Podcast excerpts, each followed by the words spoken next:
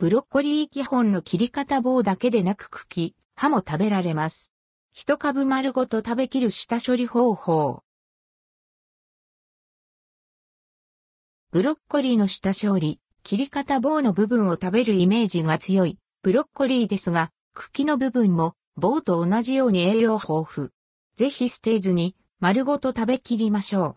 本校ではブロッコリーを無駄なくペロッと食べられる基本の切り方をご紹介します。ブロッコリーの切り方ブロッコリーを水洗いし、棒の付け根部分に包丁を入れ、茎と切り離します。茎についている細い茎や葉も切り離します。小房の付け根に包丁を入れて、一つずつ切り離していきます。中央の大きな小房は、茎を切り離します。食べやすい大きさになるよう包丁で切れ目を入れ、手で優しく裂きます。これで、小房の処理は完了です。次に茎を下処理していきます。先ほど切り離した細い茎は食べやすい長さにカット。葉ごと食べられます。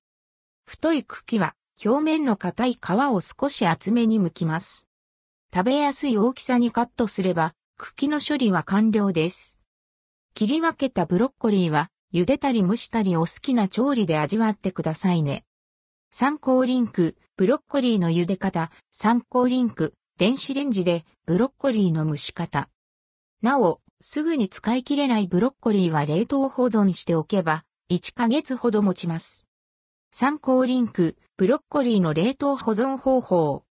栄養豊富なブロッコリー、無駄なく下処理、保存して、丸ごと一株ペロッと美味しくいただきましょう。